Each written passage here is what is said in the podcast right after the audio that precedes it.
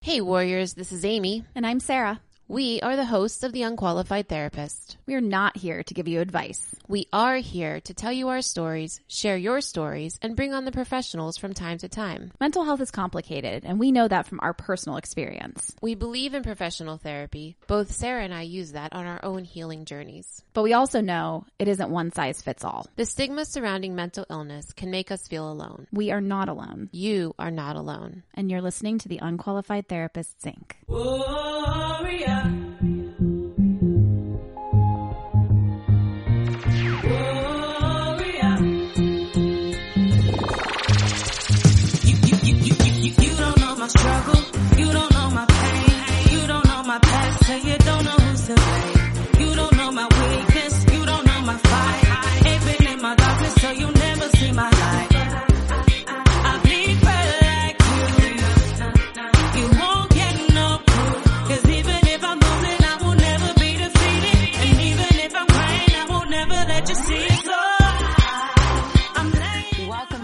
Everyone, to another episode of The Unqualified Therapist. I feel very much like the emphasis is on unqualified this week.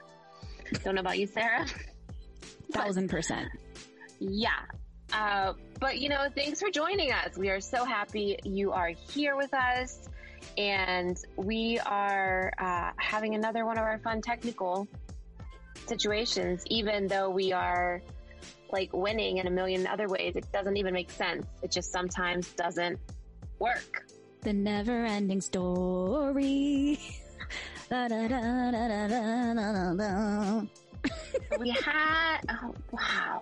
So we had an episode with um, Ashley, and it we were excited to share that with you, and some other things that I wanted to share about her work, but there is no sound. So we are going to revisit that and interview her again, and then you can hear her story. It'll be even better the second time. Hmm. I just, I just, I just can't with these No. technical issues anymore. if they had a, if there was a rhyme or a reason, then okay. But when you're doing the exact same thing you've always done, and then one day is just, just like, nope. Did I share? Did I share with our audience that the medium, my the medium experience that I had, that she told me that our technical difficulties are because my dad is messing with us? hmm Okay, yeah, I think I did share that. So It doesn't matter. Tell us doesn't again matter. because come on, Dad, I know, and so it. okay, I'm going to say it right now, Dad, do not mess with us this time. Like we really need this to work, please, please. Like I feel like we're at a point now where, come on, Dad, you know we're committed. Right, we're doing it. We're doing it. Just. He spent 40 years in radio. He 45 years in radio. He's like, I just want to make sure it's perfect. we're trying. We are we are trying to make Yeah. that happen, but uh, it's not happening because of that. But we're not giving up. I can tell you that right now. Hell no. We're gonna keep um, trucking. I'm I killing Amy like with singing. I, oh my god! I feel like the whole thing could be a music montage. Whew. We well, we've turned to a musical where Amy has no parts. Stop it. Uh, You're Oh, the narrator. Or you know what? Do you guys do you remember on the Muppets where there were those two old guys in the balcony and they like just cut up on everybody and were like talking about how bad they suck and then they'd laugh? That would be you. that would be your part in the musical. I would be so good at it. Like I would. be amazing. oh my gosh, I would be so good. Oh, okay, that's fine. Whatever. Yeah, but that whole thing was a throwback to uh, our spill in the tea episode where my dad said some shit about my voice. I mean, it is the unqualified therapist, so we got to be unqualified sometimes. We can't always have the experts on, I guess. Right. For this episode, we do have some tips from our qualified professional who likes to counsel both of us. I'm not sure she likes it, but my insurance pays her to do it. So she has to. Basically, we're coming to you with some fucking qualified tips, okay?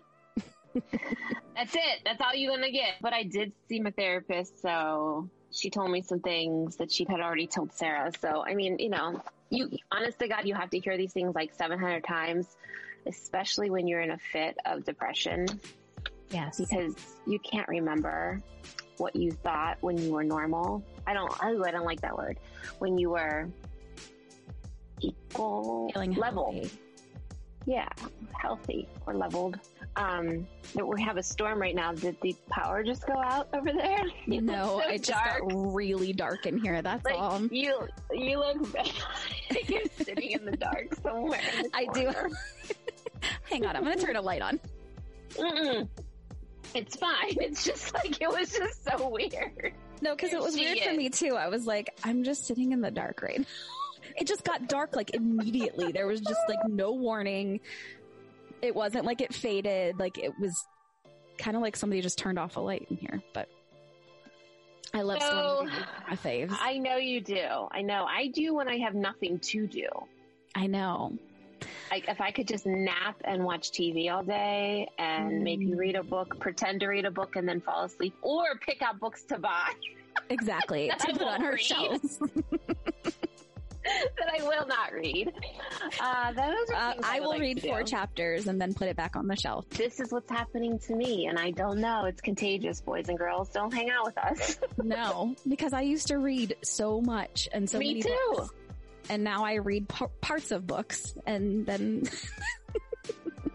because then, yeah and that's the whole point of some of the stuff i want to talk about today it's because as i read i think okay well i could be doing this. I could make this call. I could make this email. Okay so i could do this. It is it is very difficult for me to turn off my brain. To calm the mind. uh-huh. To really like like Focus. turn it off while you know not turn it off so much that i'm like sleeping. But i mean like turn it off and do something like mindless but Yeah. mindful. Right. so but before we get into all of that Mm-hmm. sarah could you please share with us what level of wild and weird was your week Okay. Well, so give i don't know if you're gonna give us the wild or the weird first but i'm i'm here for it I, I feel like, um, for some people, my weird could be wild. um, or, and then my wild could be weird. I don't know. I, I guess they're interchangeable. Um, so I'm just gonna, yeah, As you all know, I am a card carrying medical marijuana patient in the state of, in the Commonwealth of Pennsylvania. And I, basically the- she legal people she illegal. legal So what I'm about to talk about, you know, Mhm. don't be like trying to call the FBI or some shit Yeah. on me. FBI could, FBI could give two shits about us. Just saying. Oh wait, no, They're watching my actually house right now. Couldn't give two shits. I messed Yes. that up on the last episode. Two sh- could not, could not give two shits. But go ahead. Holy shit. Did you guys hear that? Yep, yep, it's bad. But we're gonna keep going because I don't like it, and so Whew. I'm gonna pretend like it's not here. It's not happening. Uh, Um, I may have to grab some of that medical marijuana. that thunder keeps getting so loud. I mean, Amy's already got a whiskey. It's three in the afternoon. People. Yeah. If I could drink whiskey, I'd have one too. um, I'll explain all, right. the reasons why later. But Yeah. okay, I want to hear about your legal marijuana usage. Yeah, so I bought this um, RSO from my. Uh, from she already knows what I did, so she's laughing already. it just hit me. she it just hit her when I was because we haven't shared yet with each other. So um, yeah, I bought this RSO, which is an it's an oil. You can buy it. You can listen to our Puff Puff Pass episode to know all about the different types of weed. Um, but it is what it sounds like. It's an oil, so I it comes like a little stickier though, sort of like a honey con- consistency. So I like melted it down. I melted some chocolates and I put the RSO in the chocolates and I made some edibles and I put them in fun little molds. So I was like, I had pizza and french fries and burgers and unicorns and dinosaurs. Um, so anyways, I had a unicorn. I ate a unicorn the other day. and the unicorn heads are big. Uh, Big. yeah. Amy saw them. She's like, are you sure you're going to be all right have- she that? couldn't have had like a pizza slice or a No. uh, the fry. pizza, burger, and fries were like small, like the size of a dime. Unicorn was like the size of a quarter, maybe bigger, Yeah. maybe like a half maybe dollar. bigger. Yeah, yeah. So I was like, nah, it's fine. I, you know, I'll be all right. which is like the famous last words of anyone who does anything like that. So I had a, I, I, I ate a unicorn head and, um, then for the rest of the night, I felt like I was a unicorn head. um, I most definitely should have only had half of one or had a piece of pizza instead because uh, I think I spent a good solid two hours just laughing. I can't really tell you exactly at what, but my, I was just laughing at my husband and with my husband and he thought it was hilarious. And yeah, I just couldn't stop. So then, then after that, like the whole body relaxation came in and I was starting to experience couch lock, which if, I don't know if anybody knows what that is, but it, it, it ain't good. it's when you're sitting and you feel like you are like you can't get up, but more than the feeling of that you can't get up, it's like I have become the chair. The chair is me. I am the chair. and I cannot remove myself from this space. So I had to tell myself it's it's cool though because I've I've I've used a lot of marijuana that I know these things and I knew what was happening to me. So I just had to say, you are not part of the chair. Stand up.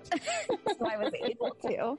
Um, and that, that was good, but I was able to function. I feel like, you know, I was a little bit productive, which is, it's like, that's my big go-to. Like whenever I, I smoke a lot, I become like way more focused and super productive. I do have ADHD, so I'm wondering if it is just a really good, I don't, I, I wasn't prescribed it for ADHD, but I'm wondering if it's like really helping me with that.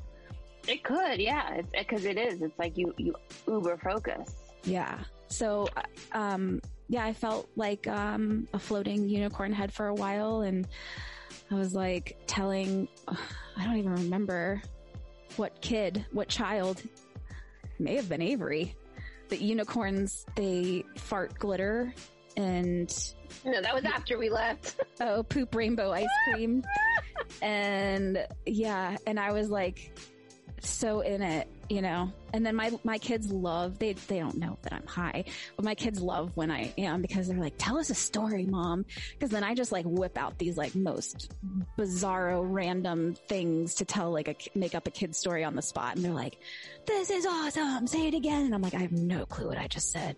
I think it's also because you don't like to play, which I don't either. Yeah. And this makes you a little bit more playful. It So they does. probably like that. Yeah. Yeah, I mean, Amy and I talk about this all the time. You guys, like, write in and tell us, do you have trouble playing with your kids? Like, like Randy will Sober play playing, with them. like straight So, yeah. sober playing people. Straight sober playing. Like I, like, come I play it. Vampirina with me. Nope. I'm like, Like I hate playing. It's the most unproductive thing ever. and that's, oh I- my gosh. I want to do a whole episode on play. Like adult, like not adult play You know who- in that sense. Glennon Doyle and her wife Abby just did one on play. And Did it was they? really interesting because Abby can play and Glennon can't. Ah. And so it was like, what is play? What does it mean to play? And like, Yeah. I, all all the things that Glennon said made so much sense to me because it was like, there is no like end to this. Like, what are we doing? Why are we? Why would we do this? Because Yeah. we're not getting anything from it. We're not accomplishing anything. We're not checking anything off. Nobody's becoming a better human because of it. That makes no sense. Like, at least when I craft, I have an end product. I mean, I totally get it. And, but the thing is, is I do have a good imagination even when I'm not smoking. Like creativity has always been an imagination. Yeah. been something that's been, a, that's like, that's my brain. That's how my brain works. Like I don't work in logical circles and lines and whatever. Like I just don't Yeah. but I can't do like if if my kids ask me to play like Legos, cool, I'll sit and build something. Like that's fine. But if my daughter's like, "Here, you be um you be Woody and I'll be Buzz and let's play Toy Story." And I'm like, "I don't know. I don't want to do this." It's just not fun for me. But if my kids are like, "Will you read me a book? Will you tell me a story? Will you I don't know. I'll like act shit out for them and like sing and all that stuff, and that's fine. But or pretend you're my customer and I'm a restaurant, like I'm a waitress. I'm Now like, eat it. Eat the plastic. eat it. I'm like, I am. He's always making me cakes in the bath. Eat them. I'm like, oh Yeah. my god. That's so gross. Willow makes me milkshakes in the bath. So Like, I- gross. And I'm not in there with her. She just yells, Mom, I made a milkshake. Come, Come drink it. I'm Was that your wild or weird? I think it's a little bit of both. I don't know. It was weird because it was a weird, I rarely, I mean, every once in a while we'll get some, um, I don't want to say hallucinations because that's not like exactly what it No. is, but like psychoactive Yeah. reactions. And they don't happen very often, but eating an entire unicorn head definitely made me happen this time. OMG. Wow. So uh, wild. I left my house. I said that with a question mark because I was like, wait, did I? I, and, and I didn't say anything because I was like, wait, did she? Okay, I did not get in my car and drive anywhere, but I did go across the street to my neighbor's house on the 4th of July. So that's, that was wild of me. I was wild in, wild in. wild. I went outside, this agoraphobic, walked across the street. I'm really not an agoraphobic. I shouldn't say that because it's not funny. That's a something to joke about, but at the same time, she doesn't like to leave, and I get it. Um, but I'm okay with that because I like to come over. So I'm so happy about that. Um, there will be days when I don't leave my second floor because my office and everything is up here and I've got a fridge and a coffee maker and I'm sad. oh, now we have a microwave too. What? Isn't there a microwave there too? No, but that's a good idea. Oh my god, we'd have to have Mike change out the outlets because I think I we might like need some surge protecting situations happening up there. sound equipment plugged in here. Yeah, exactly. He might actually need to do that because I don't want to blow anything up. oh my gosh, I never thought about that until I added in the microwave. In my head, I was like, that's a lot of, is it called A lot of voltage, I think? electricity. I, don't know. So, right. Amy, what made your week wild and weird? All the things. No, we'll start. Um, I asked Sarah, I was like, do you think that was weird? She's like, like, as if like, fuck yes, it was weird. So, um, dentist and I have a very interesting relationship, and this is not one dentist. This is every dentist that I've known in my adult life. I don't know if I was like this as a kid, but I travel a lot to different dentists because I don't like how my big my file gets. My paper file, which they still do sometimes, and it's very thick, and it says things like uh, extremely anxious, watch she kicks, like yells, um, can't have hot, can't have the water in her mouth, like has to stand up for hot water to swish around, bites once. That only happened once. Um, so, so, anyways, Oh um, God, it's like a horse. Watch out, she kicks, bites, and spits. I swear to God, it's a uh, reflex. Because it's like my hand goes up and then my leg shoots up. Now, okay, let me explain something. I have extremely sensitive teeth. So anytime like someone cleans it or puts cold water on it or like hits it just right with that metal thing, like it shoots right into my brain. And that causes me to freak the fuck out. So that's what I'm nervous about. Well, yesterday, it wasn't that. I did go through a cleaning significantly well because I had taken um, some Xanax, so it was fine.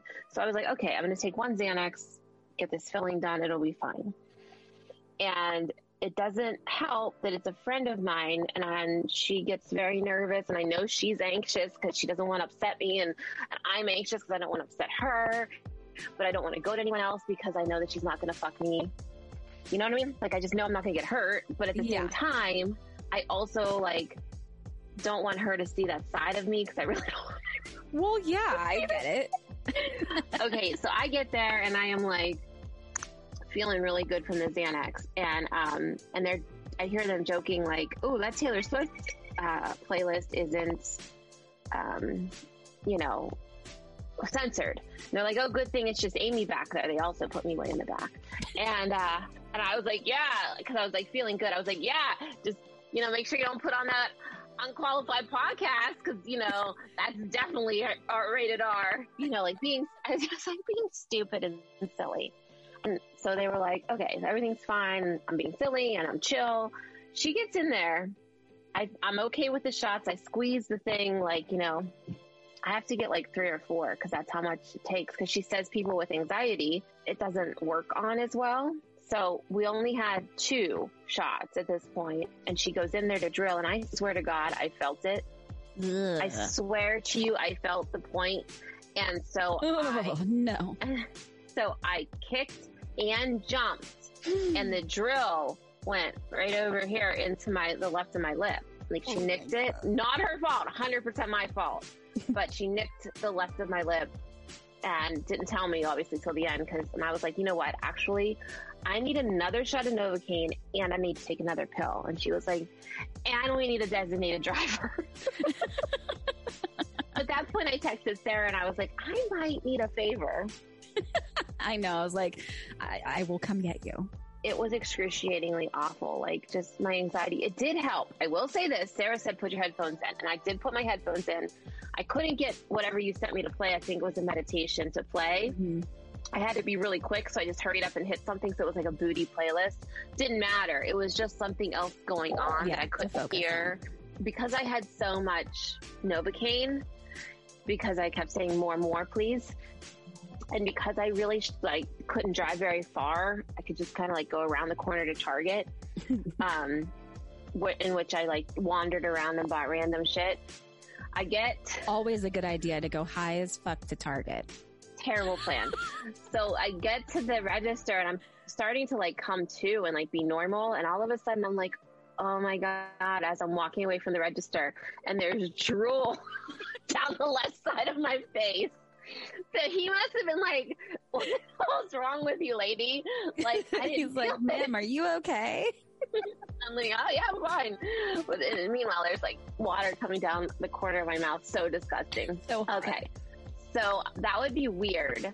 And I don't even know what the fuck this constitutes for. But today it looks as though I got into a uh, fist fight It does. uh, because I mean, it's getting worse as we're talking. Like, it's getting. that doesn't help. That doesn't help. No. Doesn't help one bit. I'm sorry. I'm going to put ice on it again as soon as we're done. Um, because Wait, I wanted, she has a busted lip, you guys. I, I would love I just mean, take take five seconds to yourselves, talk amongst yourselves, and tell us what you think she did to get a busted lip. because I can guarantee you, none of y'all are right. Sorry, I just wanted to. I just I want to set it up because once you tell them how you freaking look like you got into a bar fight, it I is do. yeah. I'm gonna I'm gonna actually turn that story around. I'm going somewhere today, so if somebody asks me, I'll be like, "See the other guy." That's all. I've always wanted to say that. Anyways, so I'm not sure what you guessed. It wasn't sexual. It wasn't clumsiness. It wasn't an actual fight. What else could have happened? I ran into the microphone. I didn't do that. Um. So I want so badly to like not be a shitty parent to Avery, like so badly. So we have mommy and Avery Wednesdays, and today was Wednesday, and we went to story time at the library. And he like semi likes it, and he's cool with it usually.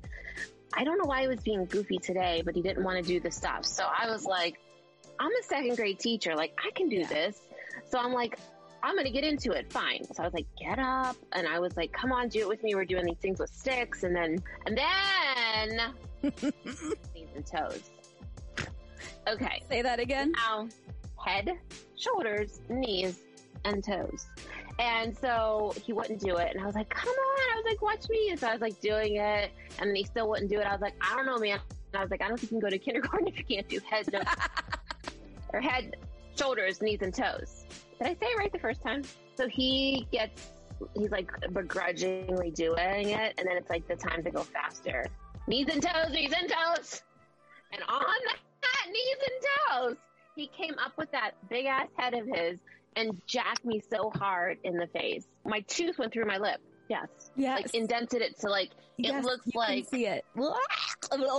Stop showing it to me. I'm gonna take a picture to show all of you people and you're going to have to love it or not. I do No, not it'll probably- do well with injuries, like with like seeing injuries. I She's hundred percent right. It's getting worse. Ew. I'm sorry. Okay, so blood is gushing everywhere at story time at the library. And I am like trying so hard, don't make a scene, don't make a scene, don't make a scene. So I'm like trying to swallow the blood.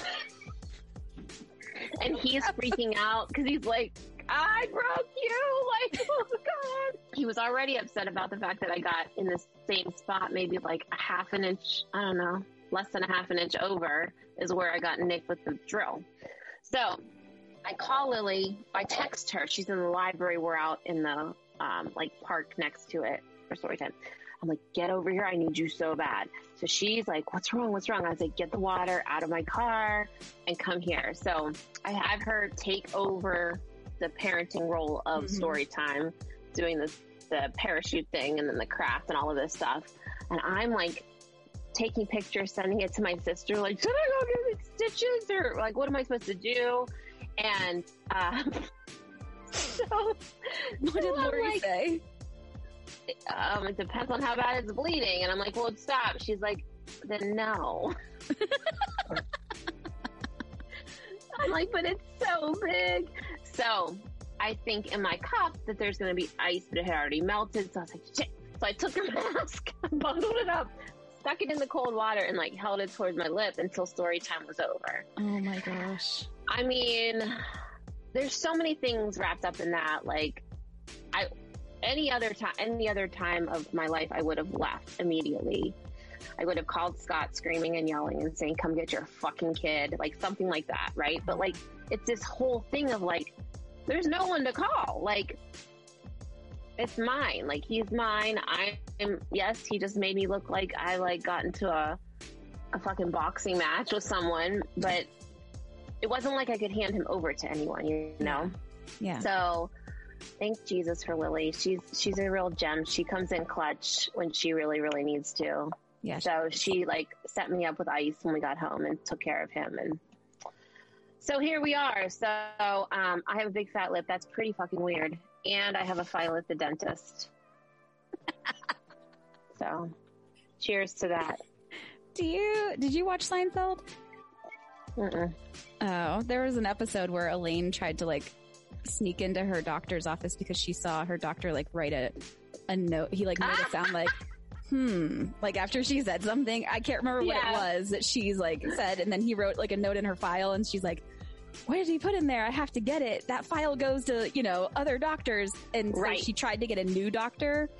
That was why. She tried to get a new doctor and the doctor like opened his file and he's like, oh, because that doctor had like sent over everything. So then she tries to go get the information. I, yeah, that's, Yeah, I'm a, I'm a little bit like you. that. hmm you're gonna be I like, doing a recon. mean, It's fine, and I try really hard to let people know. Like, so another example of this is when I go to get a strep test, and it's like the nurse com- the nurse comes in. First of all, the person checking me in now, at MedExpress tries to do it, not even the nurse. I was like, no. I was like, I really like. Let's just not even try this. Then the nurse comes in. I'm like, I'm serious. You don't even want to try this. And they're like, What do you want? I was like, I need a doctor Hmm. like I know that it takes like so many tries and then everybody gets so frustrated with me. I'm the worst patient.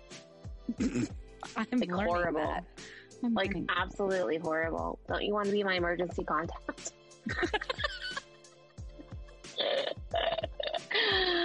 oh, Oh, man. I am the worst patient in the sense that I've been a patient for so long, for so often because Yeah. of all the visits and shit. And so like, I- know myself really well. And so people, they get annoyed with me. Like you can't find a vein on my body to save your life. And so I'm Oh. always like, get your best phlebotomist or whoever's gonna, like whoever is like the, be- I know that was like way too, blood taker. How about that? Uh, get your best vampire over here. And because y- you can't. the only people who can get it are the people who literally that's all they do all day long is take blood. Like when you're going to get a blood test. Yeah. But if a nurse is doing it, if I'm going in for surgery, even like any of that, no one can get my IVs in. And so I, ch- I tell them, I tell them ahead of time and they're just like, eh, I'm fine. I've been doing this for years. And I'm like, okay. Oh. They end up always calling somebody over after they have stuck me four different times. And I'm like, listen, this hurts. Can you please just get somebody else? So yeah, Don't you feel like you want to say when they've done that, you're like, I freaking told you so. like, yeah, I told you. Like, I'm not an idiot. I know. Right. I know. Yeah. I don't know. Anyway. So, anyways, wild. I put a baby pool in my front lawn and sat in a bikini. That's amazing. I love it. I want to do So did. that. You I'm should so come doing over. It's fun. And on top of that, afterwards, I went to a couple bars on the North Shore. Because it's like back to normal now. And I went to, um, I always want to call it Coyote Ugly because I secretly want to work at Coyote Ugly, but it's not. It's Tequila Cowboy. and so I'm sitting there and I'm with Mike and Chelsea and myself, and they're having a conversation. So I'm like, I, the, the bartender strikes up a conversation with me. Well, it ends in her convincing me to get an application. Oh my God. That's your wild man. You applied to Coyote or fuck Tequila Cowboy. if it was Coyote Ugly, then 100%. Okay, so here's the thing. She even handed me the pen, like brought over another bartender to like discuss the situation. She was like, I've never worked somewhere where there's bar back, so I was so excited. She's like, I swear to God. She's like, this is all we do. She's like, and it's like a big high take home a night. And I was like, oh my God. But then, like, and I was all into it and I was about to do it. And then I think like, I don't know if it was Chelsea or Mike, but they like put a pin in my bubble and they were like, well, won't it cost the same amount of money to have someone like watch your kids overnight for you to go? I was like, Ugh. motherfucker. So if I had, yeah, like you know, it, it's when you, and it, if Mike's not here, like, and you don't have like thought that, then that's just a hard thing to do. How do you bartend then? You know. Yeah. But I have to tell you, I'm I'm still considering it. I miss bartending so much, and I don't know what age they think I am, but I'm gonna be okay with it because, uh, they're like it's so much fun, and I'm like I know it's so much fun. I love bartending, so yeah. I would be the worst bartender ever. I would Oh, come back and be like, what did you order fun. again? No, I just wouldn't be able to. I'd be like, what did you order again? And then if they told me, you know, I, I don't know, do people order Manhattans still? like the first Um, thing that yeah. my head. And then I'd go back and be like, how do I fucking make this again? not usually at like a uh, a bar like that. So I guess that's my wild. I may apply for Tequila Cowboy. I could be your Wow. next Pittsburgh bartender. You're wi- you wildin'. Unqualified, of course. Unqualified bartender. That's what I would be, 100%.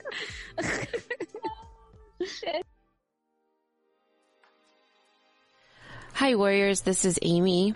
And I know that on the podcast, I talk a lot about movement being medicine. And if you're anything like me, you have a very strong love-hate relationship with working out. That was until I found Buti Yoga and it is my passion. I love it for so many different reasons. One of the reasons that I love Buti Yoga is that it is for everybody, regardless of where you are on your fitness journey. It can be made to work for you today.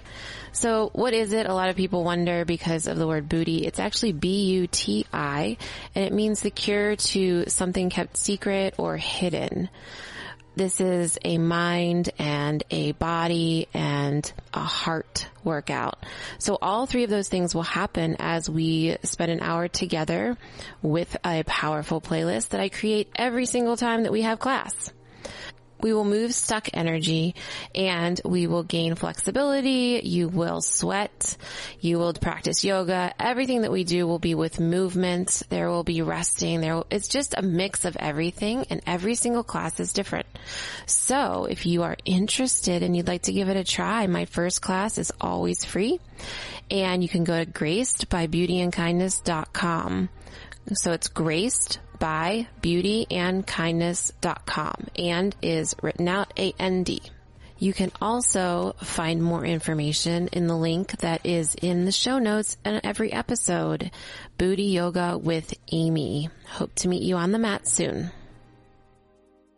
We talk a lot on our show about adding tools to our mental health toolbox, and I have some pretty dope tools to share with you. Live Magic is my other love and passion besides Randall and my kids and this podcast. It's a space I created when I was looking for some things to supplement my therapy, my traditional therapy. It includes some alternative therapies that are for all. If you are breathing, this is for you. You'll find retail therapy with rude, inappropriate, and really fun pieces for you to express yourself. Okay, there's some inspirational stuff too. You'll also find yoga, meditation, and chakra therapy with me, a certified chakra therapist. So come find your magic at www.livemagique.com. That is the French spelling of the word, so it's www.livemagique.com. Let's create some magic together. So that is my wild and weird, which is all very funny. But I think that it's really important that um, Sarah knows because she's my person who I tell everything to. But it has been a very, very, very, very bad week. Very um, severe depression and anxiety. And it's surprising to me because I am not at work. Um, and so I was shocked by it. I kind of figured that that would take that part away from, you know, that taking that factor out would make me feel better. But this was one of the deepest ones I've been in in a while. And I struggled. And so I think that, you know, a couple of those, couple things I want to say is just basically that you can do those things, like have all that fun and be super silly and all of these things, but also be like masking or you're just having an okay moment Mm-hmm. that you're able to do those things. So that doesn't mean someone is out of the depression Right. and anxiety. Um, I really don't take my Xanax as much as it's prescribed, except for this week. It's been really bad. My stomach has been hot mess. Nothing touches it. Um, I mean, I don't know. Maybe you can explain to them like what even happened at, when I was at your house. Like that was weird. I don't think that's ever happened when I was with you, because I feel like normally when I'm with Sarah and we're doing what I love, I'm pretty chill. Yeah. Um, I mean, it was just, you were, you were not yourself, obviously, because you were in that state of anxiety and depression and she was just having a hard time, like, talking and putting thoughts together and, um, and, and being okay. Like, it was very, very clear that she wasn't okay. It was just, um, it, it was sad. It was hard for me to watch. Feel bad for me because um, no, I'm just kidding. Uh, I was like, as soon as I said that, I was like, it was hard for me. Uh, I like it. I think that's so funny. That's so funny though. uh, but it was Oh hard to watch. It was, it was because, you know, I care so much about you. And so like seeing you in that, that kind of situation was just, um, it was, it, I also am that kind of person that I'm like, how can I make this better? Even though I know for a fact that I can't make this better because I've been But- there. I know that like, don't know. But for a moment you did. Yeah. She I mean, I- gave she gave me a good like 20 30 minutes of being able to breathe again by I don't know what would you say that you did to me? I just I gave you a hug. I kind of just like kind of held you a little bit, Yeah. and I tried to just like because and I think that this is always some kind of divine intervention that your partners in life are not going to be in a bad state when you're in a bad state. Yes. Um, and so that's always been wonderful with me and Randy, and I feel like with me and you as well. Yeah. So I was very, it was, it was kind of odd. I was very, very calm that night. Yeah. And, um, so I just kind of held you and, and I put my hand on her chest and not her boobs. Don't get any idea. Because my throat was the throat chakra was like where it was. yeah. Like that's where the pressure was. So you put your hands right there. And I was trying to just be like in between your heart and throat, you know, just like and sometimes just the warmth of somebody's skin too, just like being like of my hand just touching there and human touch and connection and all the vibes and vibrations that we give off and send. Um, I mean, I am not a Reiki practitioner, but I, I am very, I'm an empath and so is Amy. So we are both very open to giving and receiving energy. It felt, it felt very Reiki-esque though. She is not, but she has that gift where I did feel like it was, I could physically feel it being pulled out. Mm, I'm glad. You know, and so that was really nice. But like this feeling that we get when we're down, this like suffocation, Mm-hmm. it's so hard to explain to people. Like it's like That was a big, was a big thunder. thunder. Woo! um, darn it. I'm going to an outdoor concert. God help us. so, anyways, I um, I felt like I just couldn't breathe. Like I was underwater, like I was in the fog, like, and I've said this, I know it's redundant and I've said it a million times. It's that walking upstream, like just, and I, and, and she, with her saying like, she just knew I wasn't okay. Like that's all I say to her and Mike is like, I'm not okay. Like I'm not okay. I'm so sad. I'm so sad. I'm not okay. Cause I don't know what else to say. Cause I don't know. And if I did know, I'd probably like try to do something about it.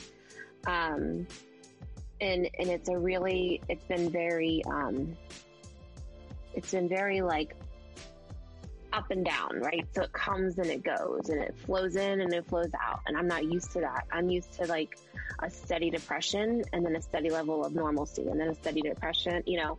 But this like in and out has been a little challenging. That surprised me because working on the podcast is something that brings me so much joy that it usually just I forget about it. I couldn't even record that night. We tried to do a commercial. It was like fucking 17 takes. So Which is fine, by the way. yeah, I know. So it was a very, it was a very challenging, um, week and I, I told you about it every single day. So I called Sarah and I said that to her, um, because there was moments where without any sort of plans, I did have a lot of like, I want to be done.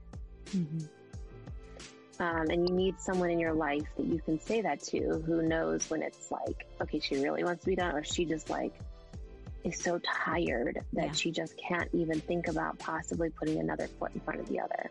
Mm-hmm. And that's a real, that's a real like difficult, um, role to play in somebody else's life. And I get that. But, you know, when you know someone, you kind of know. And, you know, so I would know that with Scott. The only reason I didn't know is because he didn't talk to me for two and a half, two weeks.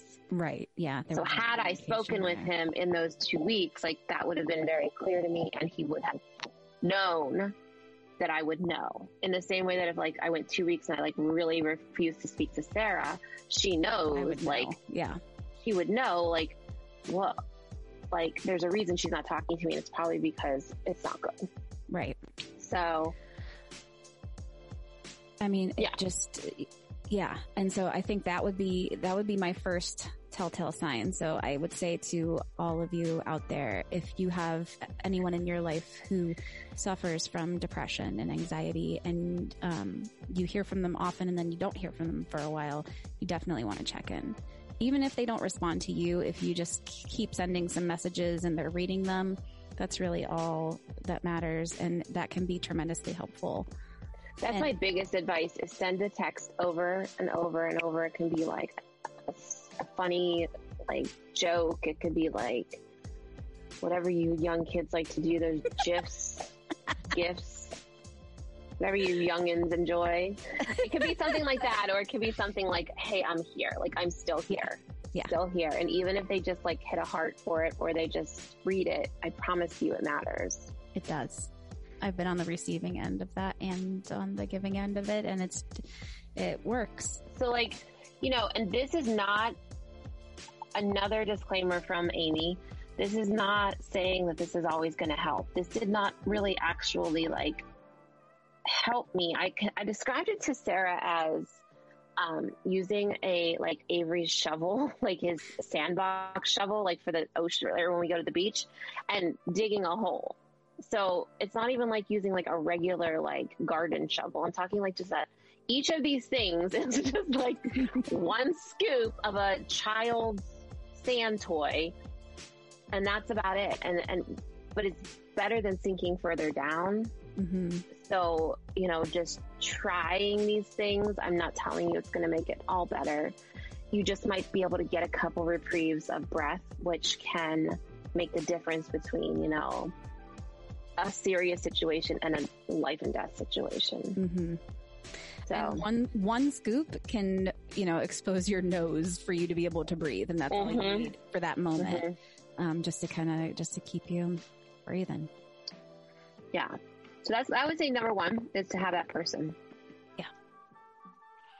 Um, go with number two. What um, she told both of us, but once I was telling Sarah what my therapist said, she was like, "Oh yeah, she told me that too."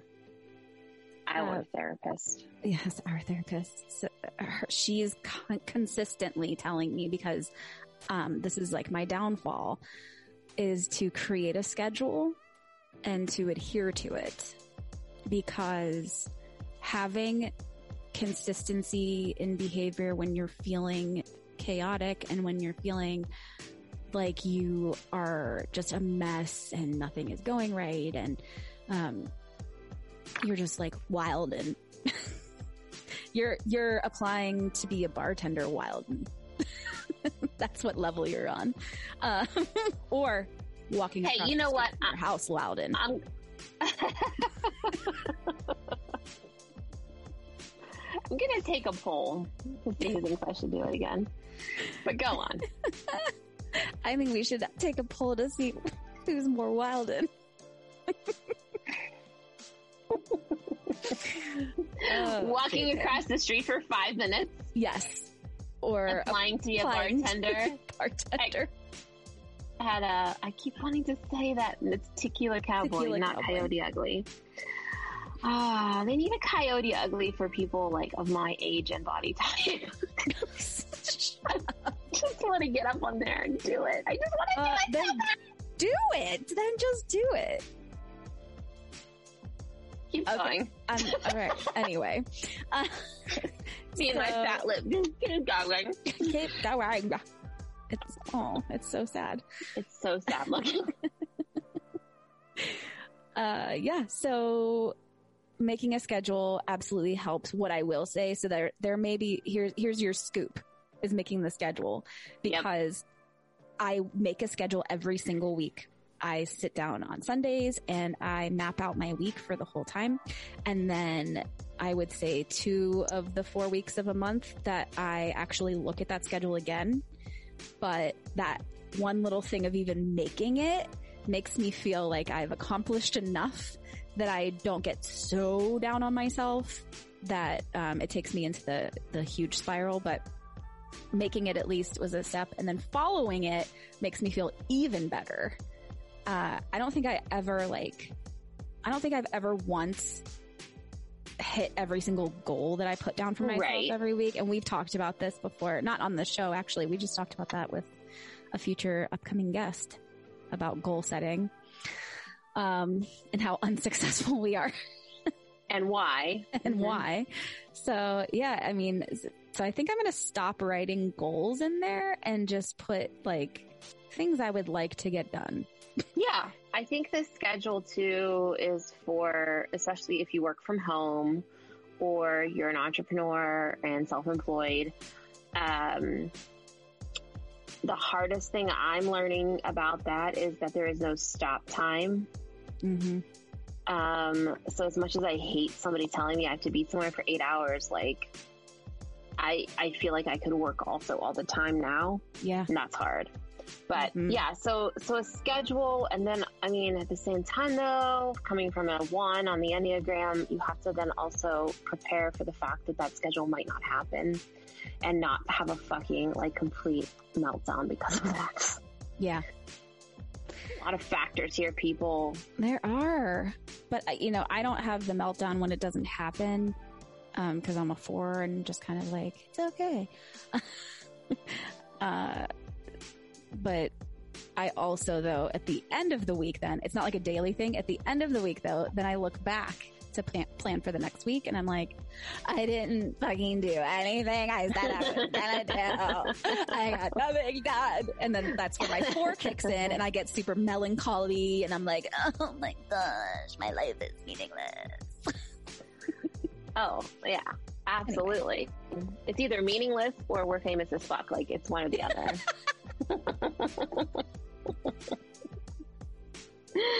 oh man. you know it's true too. Like I'm like, we're the baddest business women ever. We're such what the fuck are we doing here? This is the stupidest idea. Hell yeah. It's one or the Uh, other. yeah. Never, never can I just be like, this has been, this is good, good. We're Yeah. good. We're everything's great. Like, This, this, this, and this go really well for us. But yeah, no, it's but we're working on these things.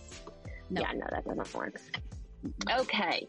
So another thing that she spoke with me about yesterday that I know, but I need to be reminded often is to write down how you really feel when you are, again, normal is not the word I'm looking for. When you are stabilized, when you are in that middle point, like Scott used to always like, te- one of his things was is he would tell me between one and five where he was like Mhm. low, high. And so like when he was three, that's when we had the conversations about like real stuff because I knew like he was there and I was there. So, you know, when I'm at a three, like what do I know to be true? And write Mhm. those things down. And also to know that, you know, this anxiety and depression is a wave just like the grief and it's going to pass. Like it has to. It doesn't you don't stay in it forever. Mhm. But when you're in it, it feels like it's never ending. So therefore, you forget that eventually at some point the water's going to flow. Yeah. So writing that down and then silly counselor mentioned tattoo and I was like, wait, what? My counselor told me to get another one. Okie dokie. so, um, yeah.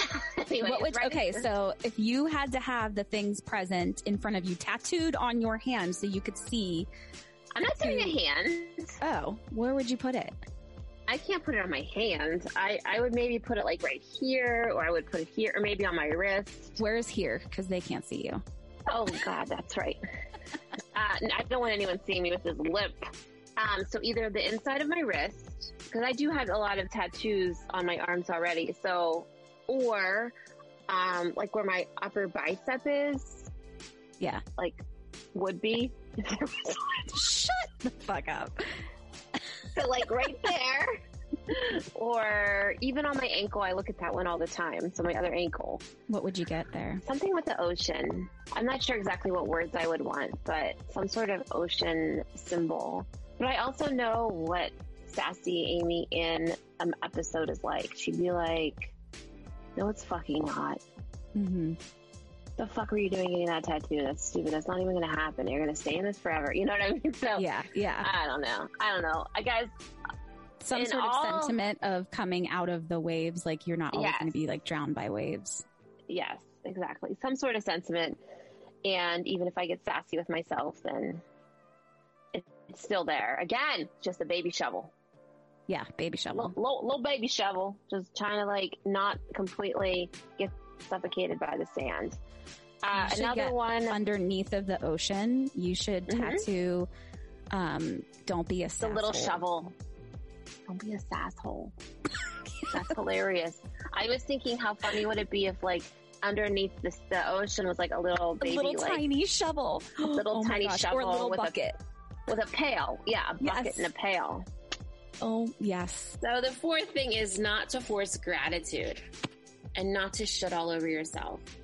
Uh, but I didn't even know I was doing it until she pointed it out to me. She's like, look what you're doing. You're saying this isn't that bad. I should be doing this. I should be doing that. I should be doing this. I should be thankful because I have A, B, C, and D. And that, that just digs you deeper in it because now you feel like shit.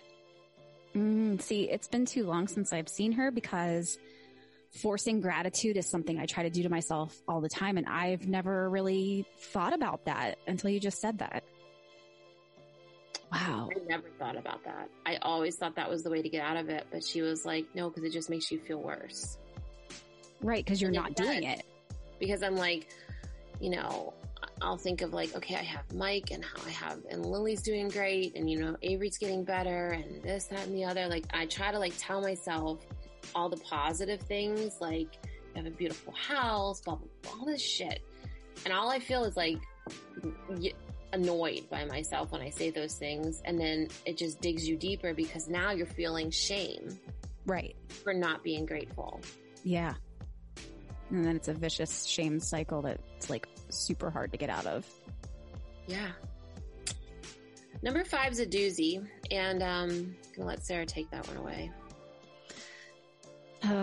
So both of us, as Amy alluded to a little bit ago, about how we think that we're like, we're, you know, badass women who can handle this and we're, we're going to go places. And then the next, you know, minute we're like, we, why are we doing this? This is such a stupid idea. Um, by the way, all of your messages are what like kicks us out of that, which is phenomenal. So thank Yeah, you. just really appreciate them. Like us knowing that we are speaking to you at a place that you understand or need somebody to speak to you, like that helps yeah. so much. so so much um so yeah but we we go through what you know is now being called imposter syndrome a lot and uh i gotta tell you and i haven't shared this with amy yet so all of you are hearing this right now i have struggled really hard with imposter syndrome with m- like my role in the podcast with like editing and the, the all of the issues that we have with like sound and electricity and things just not working. And while I know that they are not my fault, I still am putting like that blame on myself. And I like held, I like held it all together and I wasn't getting like super upset because there have been nights where I have just like broke down and cried and, um, called Amy and been like, I can't, I can't do this.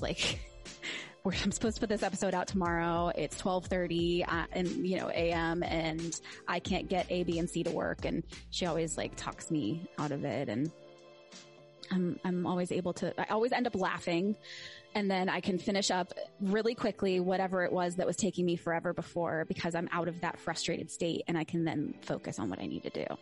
But, um, so anyways, I was like holding it together and was good and everything. And then we pulled up the episode that we were supposed to drop and I, to, to edit and it, there was zero sound from my microphone.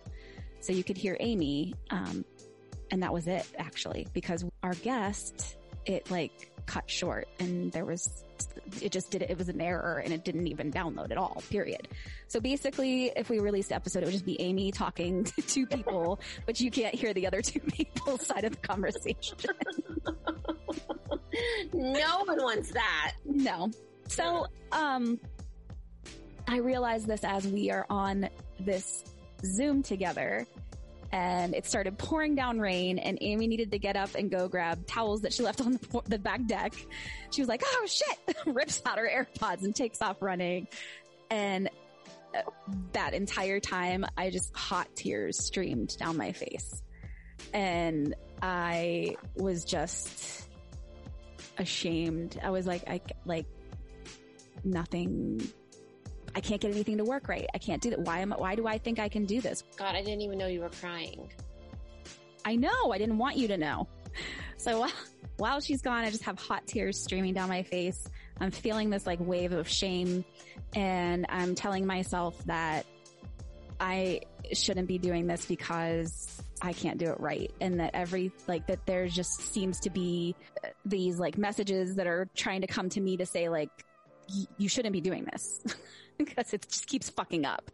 Um, and then, you know, we sat down and it was, I had my head back and I'm like, okay, I can do this. And so I just started breathing and we began to talk a little bit. And then I just, it, I was like, I'm going to let that go for now. And I just released it. Um, but the imposter syndrome is a little fucker and it can come out of nowhere and hit you when you're least expecting it too. Yeah, it is. It is a little fucker. Um, I taught Buti on Saturday morning and cried afterwards because I felt so good during it.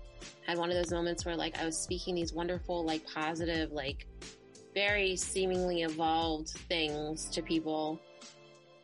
And afterwards, as soon as I swear to God, as soon as the Zoom went off, I was like, yep, want to die again. And I was like, who are you to be teaching yoga to these people? Like, it's just because I, I don't, I, I never, ever, ever, I ne- hopefully the people who take class from me and people who listen to this podcast know, never am I ever going to tell you that like I have it together. I'm just working every day to do that. But the imposter syndrome hit me hard because I was like, I shouldn't be teaching these classes. This is stupid. Like, who am I to say like, I don't know, like very like encouraging, enlightened things. Even if they're downloads that don't come from me. Like I swear the shit I say in class is not from me because me doesn't have that sort of thing to say to you right now. You know, or when we come to the podcast, something really positive and awesome will happen and I'll be like, that was amazing. And then I swear to you, 10 minutes later, I'll be like, who are we to be having this meeting with this guy? Like, what are mm-hmm. we doing? Right. Like, when was he? He's going to be disappointed with us eventually. Like, what? Right. It's that, um, we talked about that before with like Brene Brown, how she says it's like waiting for that other shoe to drop. Yeah. You know, like in the joyful moments, you take yourself out of a joyful moment with your doubts and everything. Yeah. But, and, and I feel like with imposter syndrome, the only thing to do is to do the similar things where you have it written down somewhere from your times when you were a three that say, you know, I, I'm like good at this or like I am educated in doing this and I know what I'm doing and mistakes happen and we're human. Yeah. I think you need to write somewhere and stick it to your computer for when you're teaching virtually that um, no one wants to hear positive encouragement and enlightenment from somebody who is always positive and enlightened. Oh God, do I love that? Because I mean, who who wants that? Because they don't they don't that person doesn't know they don't experience the lows. They don't experience the depths to be able to fully appreciate the highs and and that's that's so true. And that makes me feel a million times better because that's so true. I mean if of all people you're i can't hear it from someone. I don't want to talk to anyone. I don't want i want to take class from you. I don't want to take your online class. I don't want to do anything from you if you're going to tell me that like you're that positive all the time yeah, if you can't be real and say like, I can be positive right now while I'm teaching, but the second this class is over, I probably am going to feel low again. Mm. And, you know, and that's okay. It's giving me one hour of reprieve, one hour to breathe, one hour to feel amazing. Um, and that's better than nothing. And you should know there are times when teaching a Buti class is not just the little shovel. It's like a big ass, like, like an excavator. Know, it's like the pulling yeah. a ton this is just because I've had a really hard bout of depression. Yeah. So it's not. You're really, really in it right now. Like really in it. Yeah. And I could sleep for days and days and days mm-hmm. and days and days if I let myself. Yeah.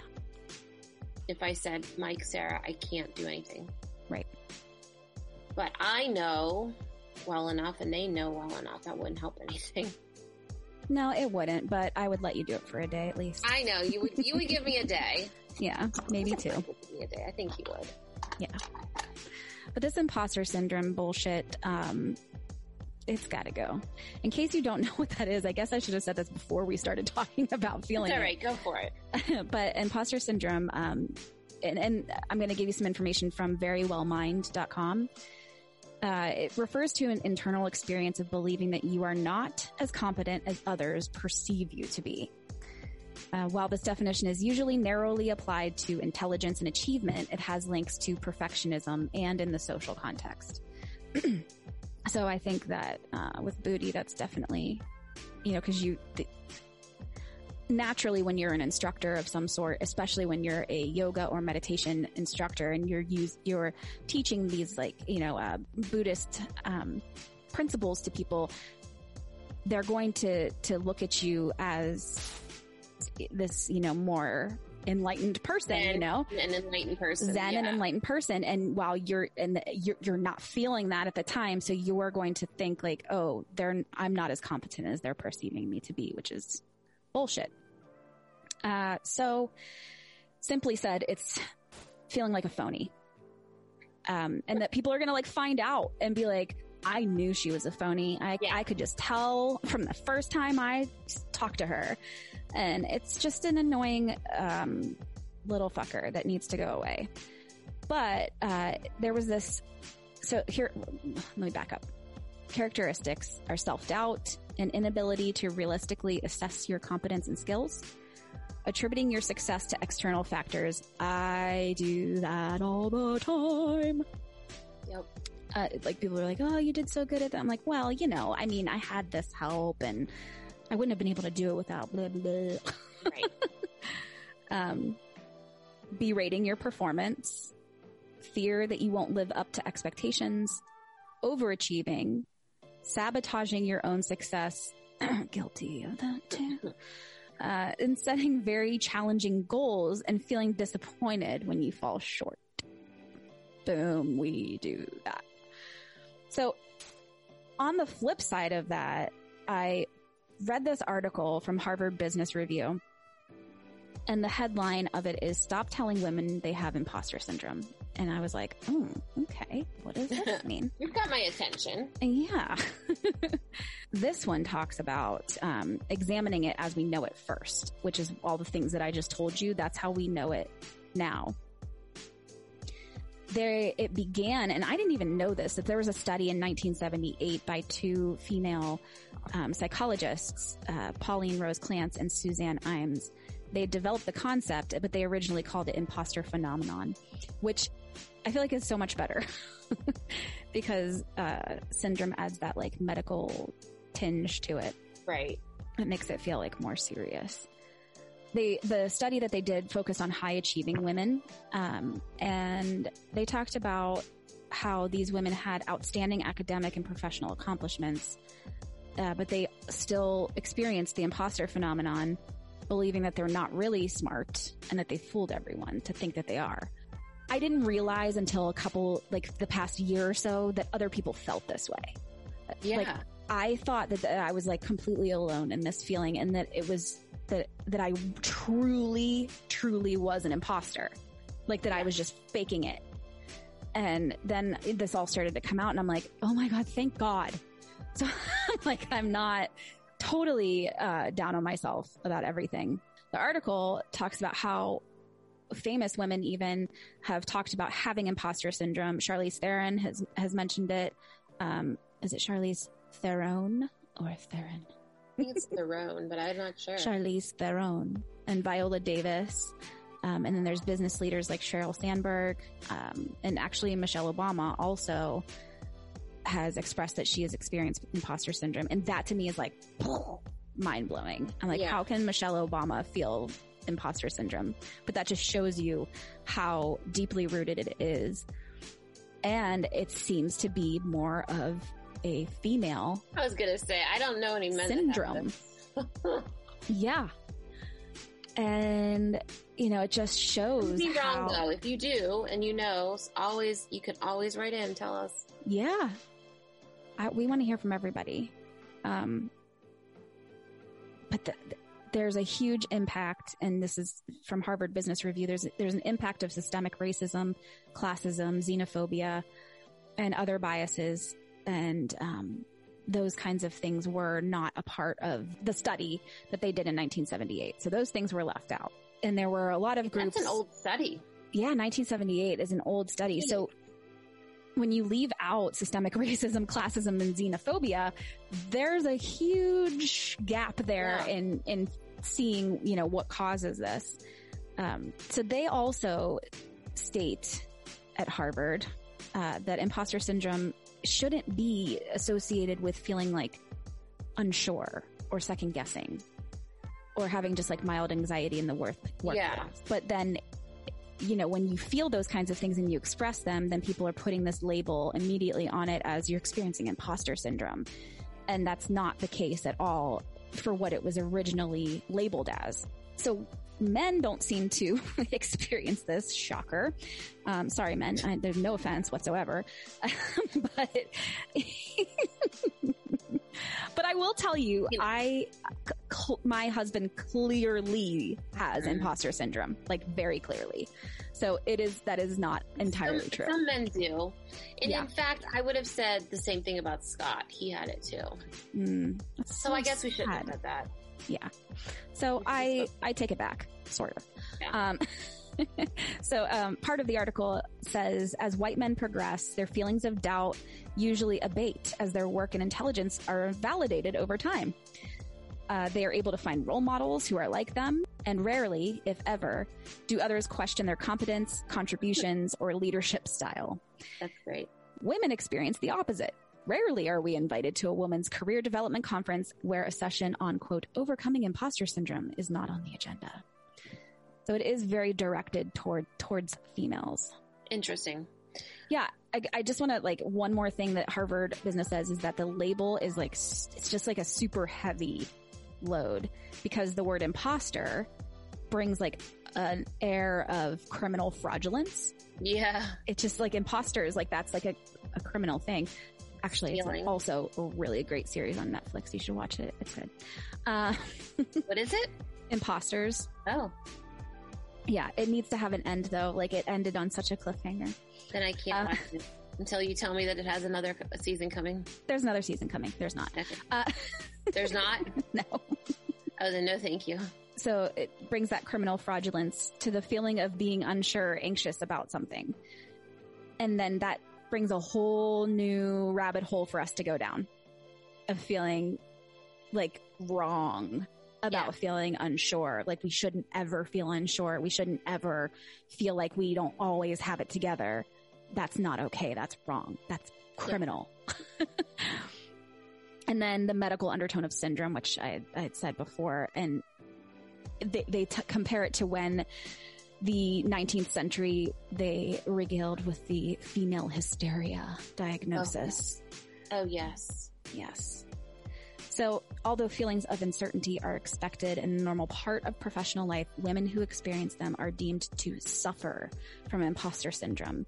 Even if women demonstrate strength, ambition, and resilience, our daily battles with microaggressions, especially the expectations and assumptions formed by stereotypes and racism, often push us down. Imposter syndrome as a concept fails to capture this dynamic and puts the onus on women to deal with the effects.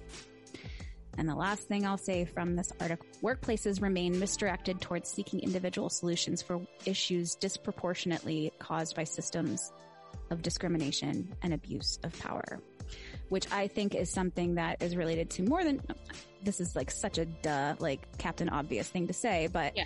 is related to so much more than just imposter syndrome, but in the workplace. There's a lot of work that needs to be done in corporate America. And non corporate. All workplaces. Mm-hmm. Mm-hmm. Staying. All of them. Um, so, so I guess that the long and the short of what we're trying to say to you today and share with you is a little bit of our own personal stories and where we're at. I guess specifically me, because thank Jesus, we do not have um, severe bouts of depression and anxiety at the same time, or else our show would never happen. So, Correct. luckily we have one of us uh, telling the other person um, that you know you will be fine and this will pass. And you know whatever non cheesy annoying positive things you need to hear. And that's a real gift that i think Yeah. we both have. So i Um, hope that if any of you are feeling these ways now or in the future or have in the past that you understand that even when you see us talking about really exciting things happening or um, laughing hysterically on a reel or something like that, it doesn't mean that things are perfect. And I know that you know this, but I want to keep saying it because it makes it really hard for me when I see other people who have that perfect image and they're people that I look up to, not saying that you look up to us at all. But what I'm saying is that it's so hard for me to say, well, how can I possibly relate with them when I'm still fucking in it? Yeah. Like we, Sarah and I are in it with you. Yeah. Like we really are. We just happen to ebb and flow like you will too. Mm-hmm. So it's about riding the waves and knowing that the wave has to end. Yeah. So when I was telling you guys about eating the unicorn head earlier, um, and I was referring to having couch lock, and I said that I had been here before, so I knew what was happening, so I was able to tell myself stand up, and I could. And it just hit me. I was like, "Wow, that's like That's, that's like, this yeah. because once you're able to get yourself out of it once, it it's totally possible to do it again and again and again. I But won't not- say that it gets easier over time because I don't feel like it does. That's what I was just going to say. Um, but it, It it not. no, but it's possible. And that's always what I have to tell myself. It's possible for me to get out of this. I just have to, we just have to remember that. And that at some point we're going to be able to stand up. You may not know when, and it kind of sucks. But feeling sad's okay. Hmm and it's okay to sit in it. Just don't sit in it for a week.